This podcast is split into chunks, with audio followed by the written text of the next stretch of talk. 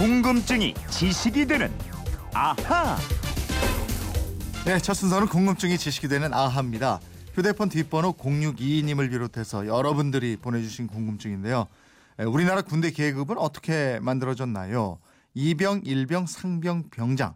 이병과 일병은 이게 바뀐 이름 같기도 하고 그렇습니다. 궁금합니다 하셨는데 에, 군대는 안 다녀왔지만 군인들에게 아주 인기가 좋을 것 같은 김초롱 아나운서와 함께 알아보도록 하겠습니다. 어서 오십시오. 네, 안녕하세요. 군대 안가 네. 보셨어요? 그 혹시 동, 네. 동생 있죠 남동생? 남동생이 근데 네. 사실 ROTC를 보냈는데 예. 중간에 부상을 당해서 아 예, 그래서 공익 근무를 했습니다. 아 그래요? 집 그럼 바로 면회 갈 일은 5분 없었겠네. 거리에 갔고 그랬군요. 근데 저희 아버지도 예. 공부를 너무 잘해가지고 예. 기업에서 장학금 받고 네. 그렇게 하는 걸로 대체를 하셨대요. 예전에 어른들은 그러면 그게 집안에는. 제대로 군대를 가신 분은 안 계신 거네요. 그렇죠. 근데 저 부대에 네. 일하러 가본 적은 있거든요. 무슨 일을 하러?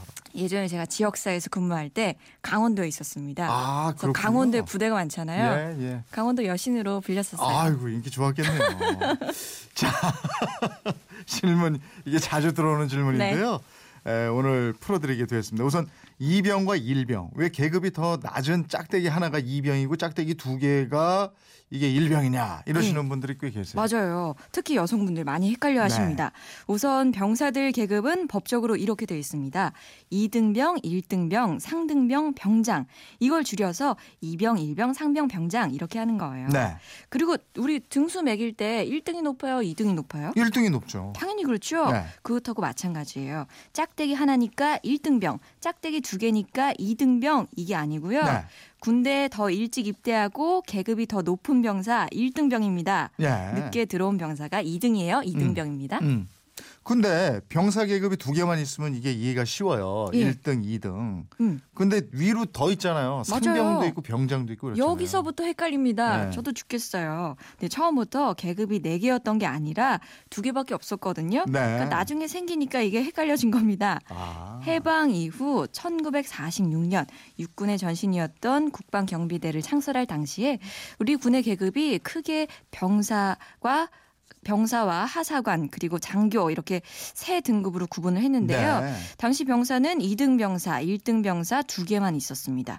그 명칭이 지금까지 이어져 오고 있는 거지요. 아, 그러니까 처음부터 병사가 4등급 체제였던 게 아니고 예, 1등 병사, 2등 병사 이래서 두 개 등급 체계였어요. 그랬어요. 아, 이거 저도 몰랐네. 그럼 나머지 윗계급은 언제 생겼어요? 예, 병계급이 4등급 체계로 공식화된 게 1962년입니다. 이때 병계급 중에서 상위 계급이라고 해서요. 이 짝대기 3개인 계급을 상등병이라고 불렀고요.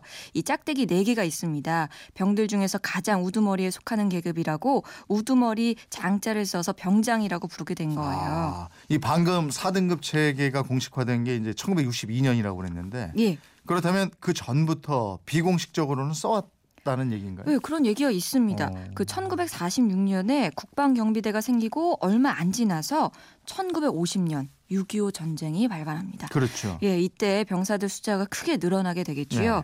그러면서 계급을 세분해서 부를 필요성이 생긴 거예요. 음. 그래서 2병, 1병보다 높은 상등병이 생겼는데 이 6.25 전쟁에 참전했던 분들 중에 이런 증언을 하는 분들이 계십니다. 아, 그런데 이런 병사들 저 계급 체계가 예. 일본을 본딴 것이다 이런 얘기도 있고 음. 미국 계급 체계를 본딴 것이다 이런 얘기도 있고 많이 예. 많더라고요. 예, 저도 자료를 찾아 보니까 설왕설래 하던데요. 이 일본군의 계급 명칭과 같기는 합니다.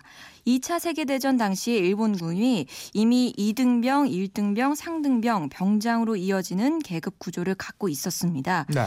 그러니까 우리가 뒤늦게 일본 계급을 따라한 것 아니냐 그런 모양새가 갖춰지긴 했어요. 네. 근데 또 이 그보다 훨씬 전인 1899년 이 대한제국 시절에 우리 군 체급 계급 체계를 보면요. 네. 이때 병사 계급을 이미 2등졸, 1등졸, 상등졸 이런 순으로 구분을 해놨습니다. 네. 여기서 졸은 병졸자를 씁니다. 예. 그렇다면은 이병, 일병, 상병으로 이어지는 계급 체계 이게 꽤 오래된 거네요. 그렇지요. 음. 그리고 미국 계급 체계를 따랐다는 건 그 미군에서 계급이 가장 낮은 병사가 영어로 private 2등병으로 불리고요. 네. 1등병은 영어로 private first class 줄여서 PFC라고 불리기 때문입니다. 아. 미국도 군대에 갓 입대하면 2등병이고 예. 그보다 높은 다음 계급에 first가 붙어서 1등병이 되고 그렇습니다. 예. 그래서 우리 계급 체계가 미군 체계 그대로다 이런 얘기도 나오고 있는 건데요. 근데 국방군사연구소가 펴낸 한국의 군복제 발달사 이런 걸 보면요. 이 1946년에 2등병, 1등병 계급 체계를 만든 사람이 미 군정청의 비숍 대령입니다. 음. 그러니까 이 대령이 계급장도 미국의 갈매기 모양을 반대로 한 V자 모양을 하고요. 네. 계급도 2등병, 1등병으로 했거든요. 음. 그러니까 미국식을 따랐다고 보는 게 맞을 것 같기도 하고요. 네. 이 군에서도 그렇게 보는 게 맞다 이런 얘기를 네, 해줬습니다. 그렇군요. 그런데 미국 병사들 계급에 private이라는 단어가 들어간 것도 이게 흥미로운데 예, private은 우리말로 뭐 사적인 사유의 개인 소유 뭐, 이- 뭐 이런 그렇죠, 거 아니에요? 예. 근데 이 private을 계급에 쓰는 것도 다 이유가 있더라고요. 이 미군에 처음 입대하게 되면 개개인이 군하고 계약서를 쓰게 됩니다. 네. 이 계약서 이름이 private contract. 음. 이걸 해석하면 민간 대- 계약서 아. 이렇게 되는 거예요. 예. 그러니까 여기서 private이 유래하게 됐는데 군에서 군기가 안 든 병사들에게 이런 말을 한다면서요. 자네는 아직 사제물이 덜 빠졌네. 그러니까 이런 의미의 해석도 아니냐. 예. 예, 이런 말이 있더라고요. 그러니까 2등병이건 1등병이건 아직 사제다. 사제물이 덜 빠졌다. 예. 군인 되려면 시간 좀 더 있어야 된다. 이런 거라 이거죠. 맞아요. 예. 예. 지금까지 병사들 얘기만 했는데 그 위로 부사관도 있고 위관장교, 영관장교, 장군 이런 식으로 올라가게 되잖아요. 예. 예. 이 부사관은 하사, 중사, 상사, 원사가 있죠. 예. 이 계급장은 1996년에 개정됐는데요. 음. 무궁화 표지 위에 나뭇가지가 굳건히 자라나는 모습을 형상화했고요. 네. 이 위관 장교는 준이, 소위, 중이, 대위인데 금강석, 그 다이아몬드 모양 있죠? 예. 이 금강석을 상징하는 계급장을 달게 됩니다. 음, 소령, 중령, 대령. 예. 영관장교는 대나무가 상징이잖아요. 예. 이 예. 굳건한 기상과 절개를 상징하는 대나무지요. 예. 그 다음에 장군은 별입니다. 네. 별을 단다고 하지요.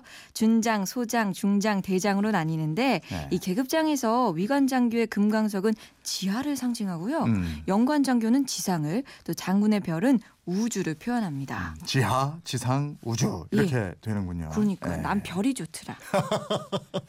그야말로 하늘의 별 따기라고 그러잖아요. 그러니까요. 예, 군대 계급에 얽힌 얘기 이 예. 속으로 들어가 보니까 참 재밌는 얘기들이 많네요. 그래서 여자들이 저 네. 하늘의 별을 따다줘 그러면 남자들이 그렇게 어려워하는 건가요? 음? 이번처럼 궁금한 게 있는 분들은 어떻게 하면 됩니까? 예, 그건 이렇습니다. 인터넷 게시판이나 MBC 미니 휴대폰 문자 샵 8001번으로 보내주시면 됩니다.